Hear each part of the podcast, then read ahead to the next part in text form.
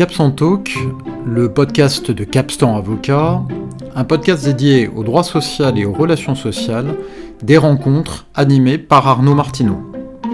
Bien, alors nous nous retrouvons pour une nouvelle saison, la saison 2023 des Capstan Talk.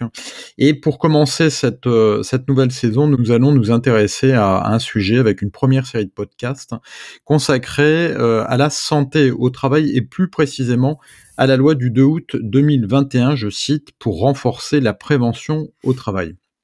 Simplement un petit mot pour euh, rappeler que cette loi est, la transposition d'un accord national interprofessionnel, l'accord du 10 décembre 2020, euh, pour rappeler également que cette euh, loi a pour euh, ambition, et je cite les propos des pouvoirs publics, de décloisonner la santé publique et la santé au travail.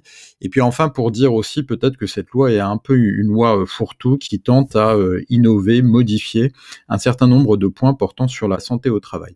Alors nous, on va se concentrer aujourd'hui sur un point particulier qui est un point fondamental, une question essentielle, c'est les obligations de l'employeur et plus précisément l'obligation de sécurité de l'employeur. Obligation de résultat ou obligation de moyens. L'obligation de résultat, c'est le risque zéro pour l'employeur.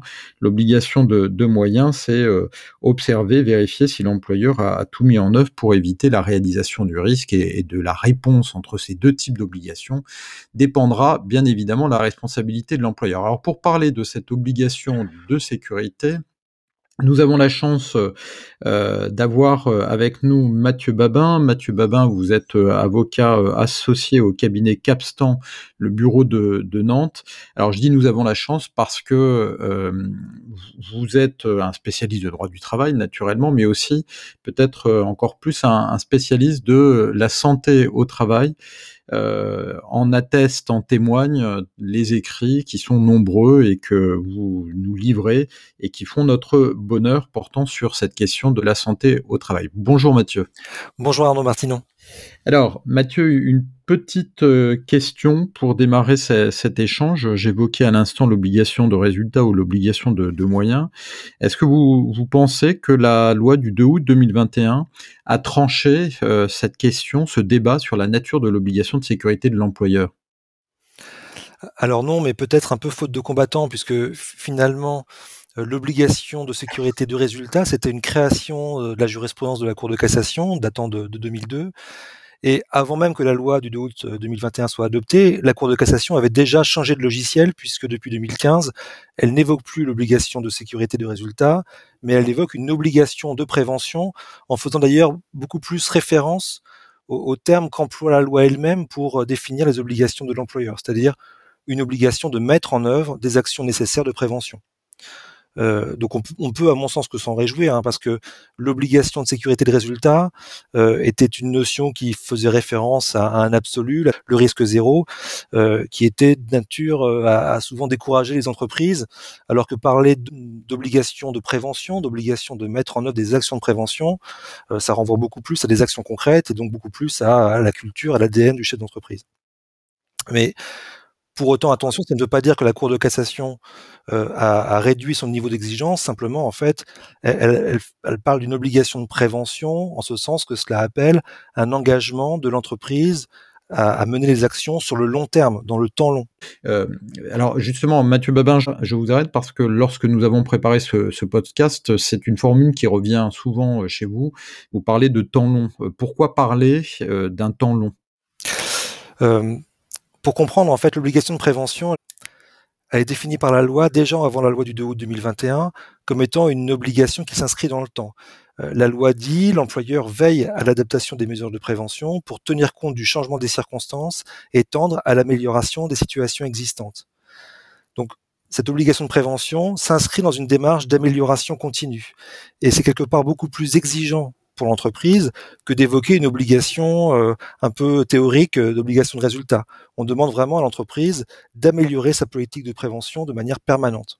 Et alors, est-ce que vous pensez, euh, est-ce que vous trouvez que la loi du 2 août 2021, elle s'inscrit dans cette approche de temps long? Est-ce qu'elle la renforce? Ah oui, alors complètement.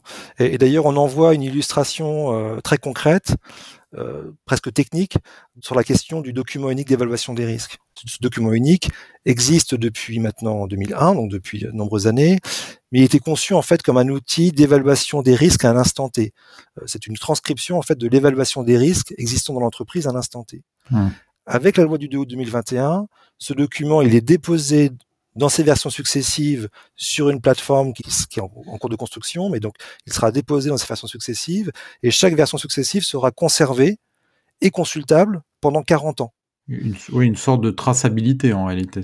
Exactement. Donc en fait, le pari du législateur, c'est que cette traçabilité permette de suivre l'évolution des risques dans l'entreprise dans le temps long, d'accorder une traçabilité aussi aux, salariés qui auraient euh, connu des périodes d'emploi dans l'entreprise pour savoir à quels risques ils ont été exposés, mais ça permet aussi, de mon point de vue, euh, de mieux suivre l'évolution de la politique de sécurité dans l'entreprise. Est-ce que c'est pas porteur d'exigences nouvelles, hein, justement? Ah, bah, Il y a une très forte exigence de transparence, euh, qui donne un peu le vertige d'ailleurs. Ça veut dire que l'entreprise euh, s'expose à ce que pendant 40 ans, un salarié qui a transité dans l'entreprise puisse prendre connaissance des différents risques auxquels il a été exposé, puisqu'il pourra prendre connaissance de l'état du document unique ah, pendant les périodes durant lesquelles il a été employé mais c'est aussi porteur, enfin, j'espère moi, d'un espoir pour les entreprises.